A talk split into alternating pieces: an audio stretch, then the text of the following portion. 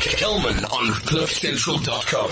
A lot of DJs in SA, but it seems like King Bash is cutting through the clutter and uh, forging ahead and making a name for himself. Uh, what's happening, bro? I mean, what does a DJ do on an average day like this? Like, what would your day usually have been like thus far before this interview? Um, well, more interviews. Oh. Um, most of the time though, but this is my first since I came all the way from Polokwane. Okay, dope. Is that where you're based in, in PLK? Um, you could say that medium rare. What do you mean medium? what is that? You swear that was like a question. That was like an answer about like, are you dating someone? And then you told me like medium rare. Like you're either sleeping there or you're not Or sleeping not. there. Yeah. okay, so you're between the two. Yeah, yeah. What's the trip like from Polokwane to Joburg? How, I don't even, it's that, how long is Nah, that? How long like two hours. yeah, it's not, it's nothing hectic. now. Okay, so it's basically like being here. Yeah, Um, but do you come up to Joburg when you need to get lots of stuff done? yeah, of course. most Okay. So you kind of stack it up. Uh, what do you think it is about uh, having been born and raised in Polokwane that makes you different from Joburg DJs or Cape Town DJs or Durban DJs? Um, well, first of all, I think hip hop that side is not really. I'm a hip hop DJ, so Yeah. hip hop that side wasn't really that big. Um, in terms of us as DJs, you know, it was mostly house, house, house. So we could say that throughout everything, there were like three hip hop DJs. Yeah. So I only actually got into the game like two years back. Um, I've been doing events all along, so I just got in the game thinking, oh, there's nothing around um, Limpopo and Polokwane in terms of DJs and stuff. Yeah. So it's it was pretty hard, especially now since we're trying to break through the market this side, and as you hmm. say, Cape Town and Durban and all the other places. That yeah want to Yeah. come into the mix and, Yeah. and have their say. What were your sort of first interactions with DJing? What did you start on? Was it like the vinyls? Was it Nah, since I like. It's it's just two years. I just started literally on on on on on, the, on CDJs. yeah? yeah. I've never It's not the easiest thing to pick up. I've like tried once or twice before. It's it's not actually that easy. like it's, to get the beats per minute like all succinct now, it's not the easiest thing in the world. No, like it's it's really hectic. I remember the first time I tried to play. Yeah. I tried to play. Who's calling then, I don't know. Hey. Okay, I this is an unknown number. Um, yeah, well, it's it's not as you say, it's not really easy, especially if it's hip hop. I think with house it's a bit easier, but with hip hop, well, I believe like it takes you longer to actually get into it. Um, especially because I never started with any program. Um, I'm just uh, put in your flash and then I hit. yeah. So for me, it, it, it's pretty harder because, um, when you make mistakes, you'll hear it. Like you Yeah. literally hear it before anyone actually does. Hmm. So yeah. And uh, what were the other options when you were growing up of things that you wanted to become? Um, and I know that uh, you you do something more than just DJing. You sort of you run events and you run a marketing company. Um, but what other options were there in terms of what you could have turned out to be? Funny enough, um, when I was really, really young, um, you know, obviously parents will want you to be something Accountants and lawyers and Before doctors. you actually find Yeah, out what that's you all wanna they want ever. Um, so I think I wanted, well, my parents convinced me that I need to be a lawyer.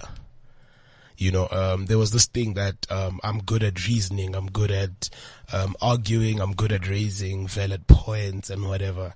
Um, my current girlfriend actually said the same thing, but anyway, I hope she's not listening. But yeah, I don't know how much longer she's going to be current for if that's what she's telling me. so yeah, um, it, it, it was that, like, um, I think I should go into that department of being a lawyer and all of that before everything came out that I, that when I started Hmm. studying marketing and all that. Yeah.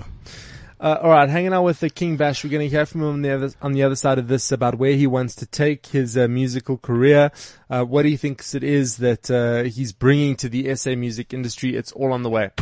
Kelman on CliffCentral.com. So, dude, talk to me about uh, like making this whole thing work financially and figuring out the business Yo. model. You know what? Um, as you're talking about the business model, we actually had to sit down, do the whole business canvas thing, you know, and it's, it's, it's not easy if you're doing it yourself. You know what I mean? Yeah, it's hard. Yeah, it's like really, really hard because all this traveling, the PR, the music video, just putting the song everywhere. Um, I'm talking about their single as well. And the, with the whole DJing thing, um, not a lot of people, especially when you're back home, um, it depends who you are, you know.